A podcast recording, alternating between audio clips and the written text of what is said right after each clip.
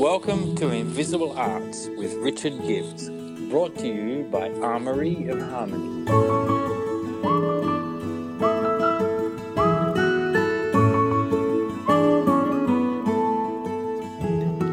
This is the Woodshed Chronicle.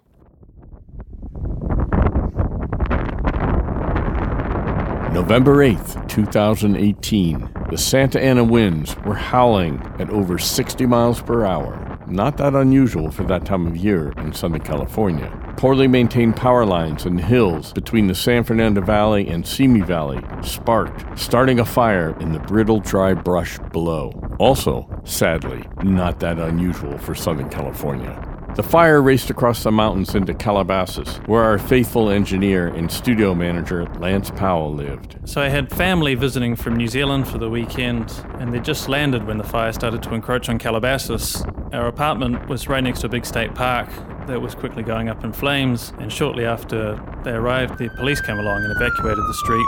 Police department evacuating immediately. along with most of Ventura County. The hotels quickly filled up, so we called Rich and Linda and asked if we could just come and crash at the studio for the night, thinking in the morning we'd be back home like nothing had ever happened. So my mother, stepfather, aunt, uncle, my partner Roxy, and the two dogs jumped in the car along with myself, and we turned up at Woodshed. Big mistake, turned out.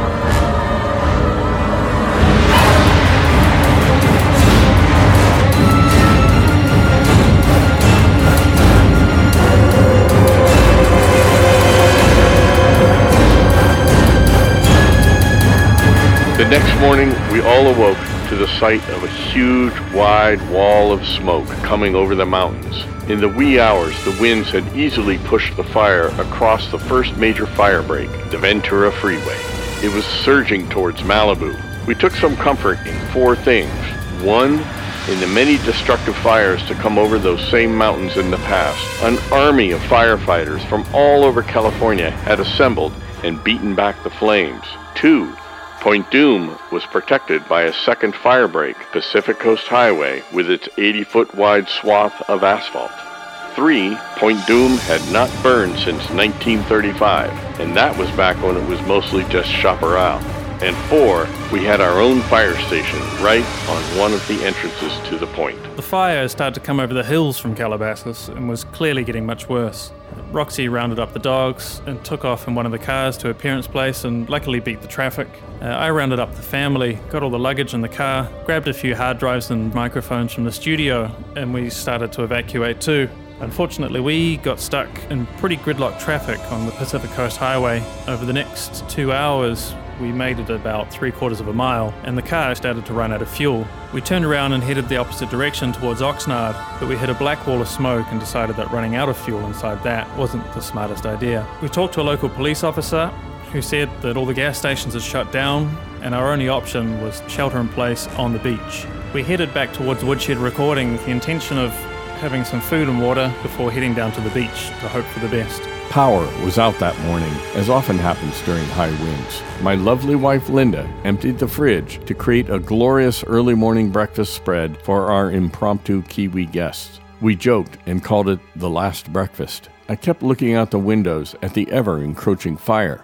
We learned later that the fire front had increased to a 14 mile wide swath by the time it crested the mountains on its race to the sea. After the family had some food and felt a bit better, I had them all back in the car. I was just about to take off when I saw Richard running up from the side of the studio with a red canister of fuel. He said he didn't know what type of fuel it was, he didn't know how old it was. With nothing to lose, we dumped it in the car and we took off on PCH again, out of Malibu and over to safety. Linda and I set about preparing the property as best we could, just in case history, firemen, and PCH didn't serve us well this time. We threw wooden outdoor furniture into the pool, made sure all the windows and doors were sealed tight. We filled our two cars to the brim with every photo album and scrapbook we could muster from our family's 20 year history in our home. To get a better perspective on the monster headed our way, I pedaled my bike down the street to the top of the headlands of Point Dume, protruding into the Pacific.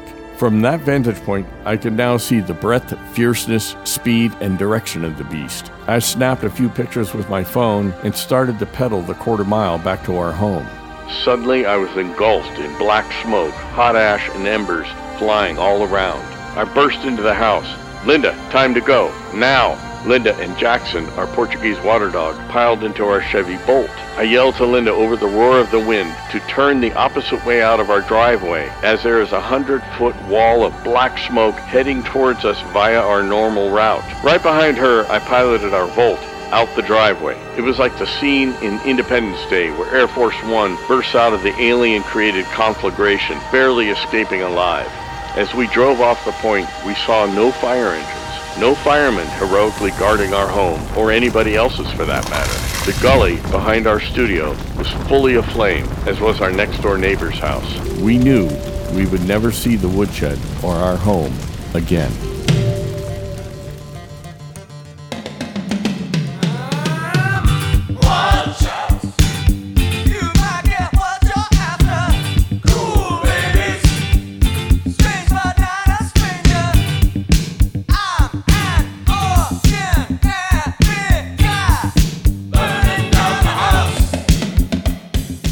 Woodshed was my dream studio. Back in 2001, we designed it and started building it from scratch, ignoring all accepted norms of studio design. Many years ago, I had lived for a few months in an old craftsman house in the Silver Lake district. I fell in love with the feel of that house, the way I felt instantly at home. I wanted that for my creative space. Craftsman houses are very specific in their geometry, scale, and materials. That geometry called for parallel walls, verboten in studio design for reasons of acoustics. Parallel walls create a ping pong effect, translating to an unpleasant boxy sound. Fuck it, I don't care, I remember thinking. We'll figure that out. I just want that feeling of security, warmth, and beauty. Glass is a big problem acoustically as well. It is highly reflective and will exacerbate any reverberation unpleasantness, and it is also not ideal for keeping sound in, an issue with neighbors, or out, airplanes, birds, barking dogs. But the studio looks out over the Pacific. No way I'm going to block that view.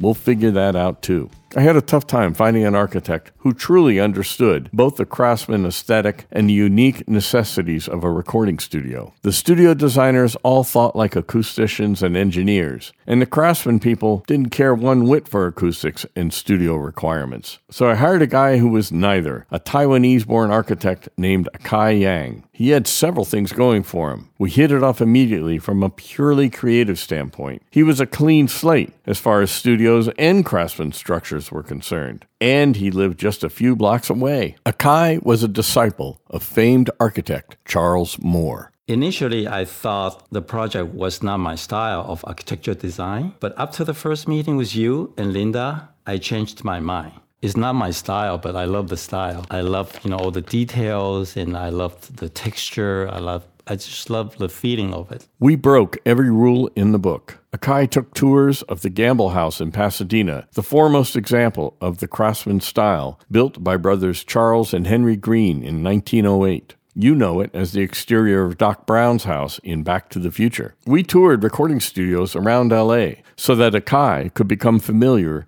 with what had come before. It became a catchphrase between us. Every time we left the studio, we would look at each other and one of us would say, Now we know what not to do. I hired a studio designer and builder, Jack Vieira, just as a consultant to educate us about proper ways to isolate floors, walls, and air conditioning, and to help design the studio's elaborate wiring troughs. We were limited to the square footage of the guest house that we tore down to make room for the studio, about 1,100 square feet. Plenty of room, but it needed to be flexible enough to accommodate all different sizes and types of ensembles for scoring movies. So, in another radical design move, the studio was built with a completely fluid floor plan with a movable wall system that could be rolled away to make for one big open room or divided into two or three rooms with all of the gear on wheels. Planning and permits took about two years. Construction took another pair of trips around the sun. When we finished, I was convinced that something would turn out to be radically wrong because we had broken all of those rules. But that didn't happen. Jack and I were standing in the studio as the last major touch was added the moving wall panels. And he looked at me and said with dead seriousness, Make sure the first sessions in here have really good vibes. When I laughed, he pressed on. No, man, I'm serious. The vibes get in the walls, man. It affects everything.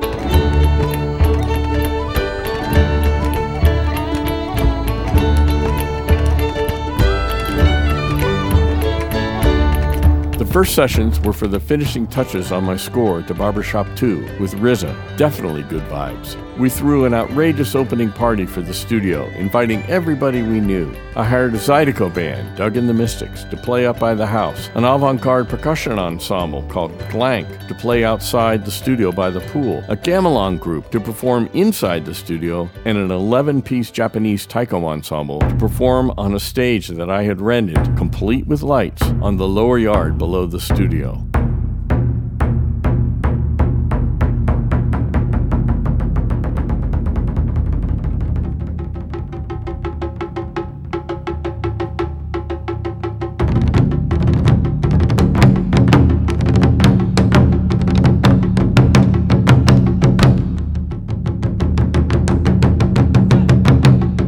That last group was so loud that the cops were called on us repeatedly that afternoon, so we had to shut them down before dark. I built the studio for me as my own creative home for scoring movies and producing bands, but word got out.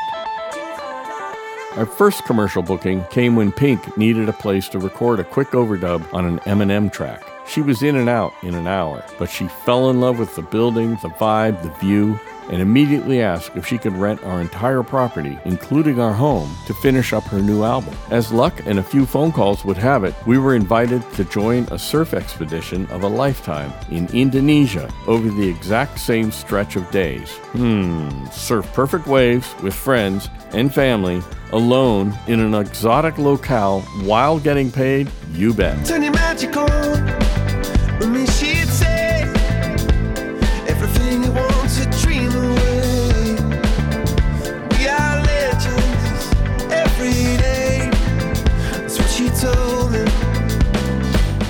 Word started spreading slowly at first about this beautiful and entirely unique recording studio overlooking the Pacific with moving walls. The vibes kept getting better and better. Chris Martin moved in for months at a time. He actually said to me once, with complete sincerity, that he thought the woodshed should be on the National Register of Historic Places. U2, Barbra Streisand, Anthony Hopkins wrote and recorded his classical piano music. Who knew he was such a great pianist? Chance the Rapper, Lady Gaga. Check out this supercut Lance put together of some of the songs recorded in Woodshed Recording.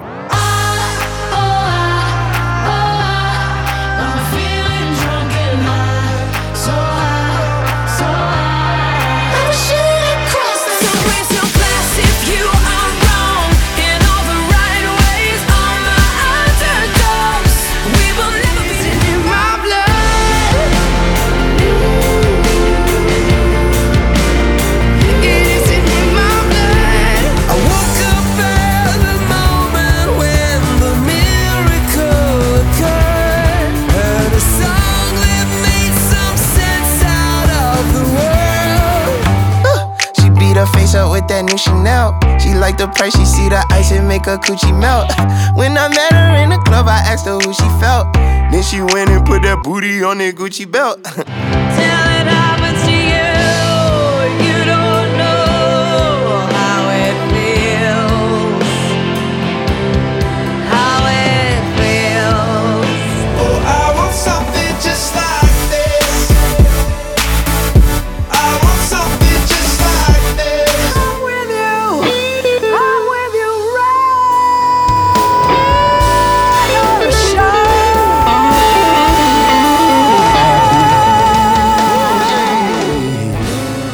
Local actors utilized it for voiceover work and audiobooks. Sean Penn, Ed Harris, Fran Drescher, Julia Roberts, and Kevin Hart graced us with their presences. And the architecture and setting drew many people to shoot videos and interviews on the property, which served to drive more artists to our doors, including Nick Cave and the Bad Seeds. Lance called up Warren Ellis from the Bad Seeds to catch up.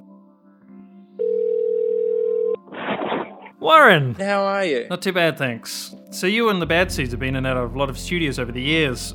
What was your impression of Woodshed recording? Well, for me, recording at the Woodshed and recording Ghosteen remains one of the greatest two weeks of my life a- a- as I can remember them. And every time I hear that record or I conjure up the memory of making that record, I have the same feeling again. It's seriously, you know, one of the happiest moments I've ever experienced in my life on a creative level and on an emotional level and a personal level. And a lot of that I attribute to the studio and to what we were working on and to working with you as well, how that project just seemed to find uh, flight and it wouldn't have happened anywhere else. I know that deeply. I know the feeling I had waking up every morning, finding the kind of rough mixes from you that you've been sitting on, getting down in my pajamas, sitting on the veranda, listening to them with absolute wonder and awe at what we'd done the day before, and being so genuinely kind of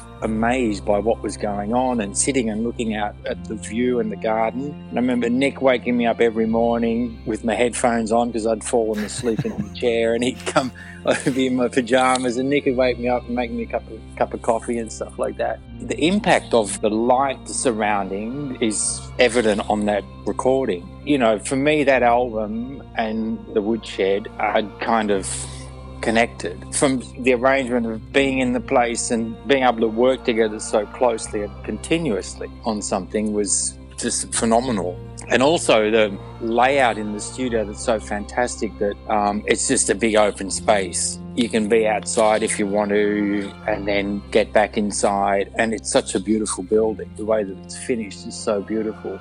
The hummingbirds, I mean, really like I said, it's just one of the great memories that I have. You are beside me. I think they're singing to be free. I think they're singing to be free. I think my friends have gathered here for me. I think they've gathered here for me to be beside me. Look for me.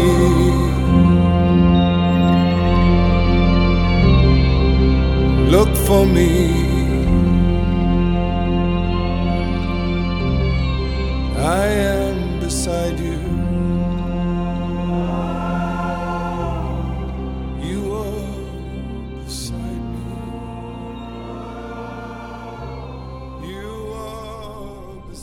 But then, Woolsey. The night of the fire, we settled in at a B&B in Venice, operated by our neighbor. Our son Keegan sent us a clip that a friend had shot with his iPhone. It was of a reporter on his TV standing in front of our house, burning to the ground. This is the house we first showed you. It is now gone.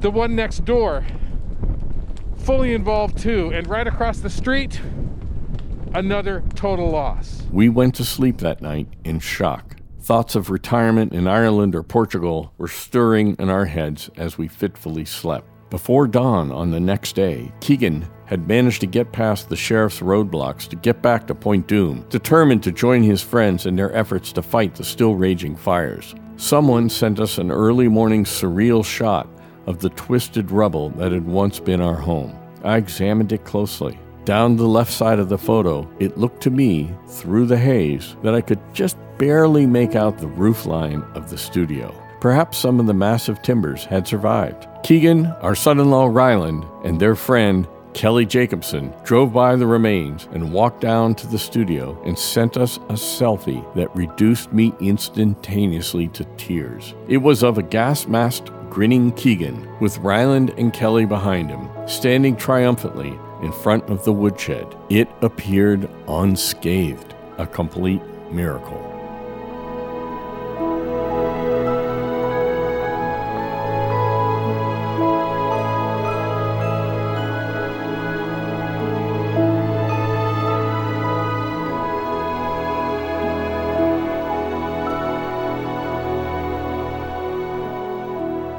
It took about 10 months to get the studio back up and running. Five months alone just to get the power back. The walkway, koi pond, storage, AC, and pool shed were completely destroyed. The week after the fire, someone was driving by and offered to shoot drone footage of the aftermath. That dramatic clip is on the newsfeed of the studio website, something you have to see to believe. 23 homes on our block alone were destroyed, including our neighbors. The woodshed and its surrounding gardens, however, appear as a lush green oasis in the middle of Dresden during World War II. Why? Two reasons we have realized. One was the lush landscape and healthy soil surrounding the studio. Linda has a certificate in permaculture design and is a soils advocate for Kiss the Ground and teaches classes regarding regenerative agriculture. The grounds around the studio, but not yet the house, sadly, has been her experiment station. Like with all symbiotic relationships, the studio and the garden saved each other. Think of a torch, a big flame, being held to a big log. It will burn while that torch is there, but as soon as the torch leaves, the flame goes out because it's big wood. Think now of a sponge that is wet all the way through and try to light that with the torch. It's going to take a very long time for that water to evaporate, for that sponge to be able to catch on fire. And that's what the garden was. The garden is the sponge, and the studio is the big timber. If the studio had caught fire and burned at 2300 degrees like our house for, you know, five or six hours, eventually the gardens would have burned. If the gardens had burned and provided kindling that would eventually catch the big timber, the studio would have burned. So the line when our son came and found the studio was Mom, the gardens saved the studio. I had constantly been talking about this soil carbon sponge that I was growing, and no one wanted to hear it. They were tired of my newly come to Jesus soil preaching. But now they could see that something was different because 360 degrees all the way around the gardens was nothing but ash. My garden, the next morning, while the Santa Ana winds were still howling and fires were still burning and houses were still catching on fire from embers, there was dew on the ground. That soil will hold, it's estimated, up to 30 times its weight in water.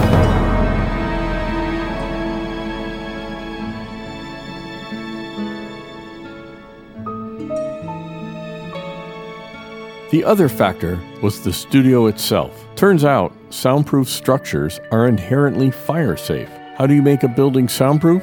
First and foremost, you make it absolutely airtight. No moving air, ipso facto, no sound. Buildings, even in a wildfire like Woolsey, typically burn from the inside out. A temperature differential of thousands of degrees between the inside of a house and a firestorm outside will create howling backdrafts that will suck burning embers inside via cracks under doors, vents, and poorly sealed windows but the woodshed was an absolute vault. The fire raged all around and even over the studio, going a hundred feet in the air, but it could not gain purchase anywhere.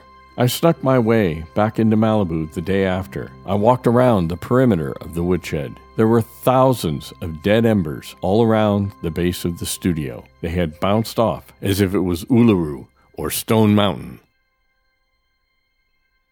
In September of 2019, Coldplay came back to reconsecrate the holy ground of woodshed recording. We were back like a phoenix from the ashes. The music lives on. Invisible Arts is produced at Woodshed Recording in Malibu, California.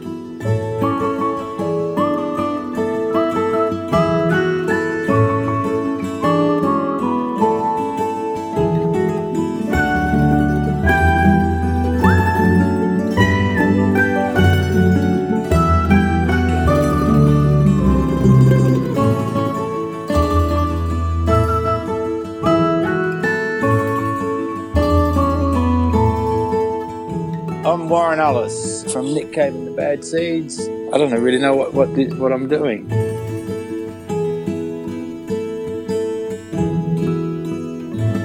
Goodbye. Goodbye，再见。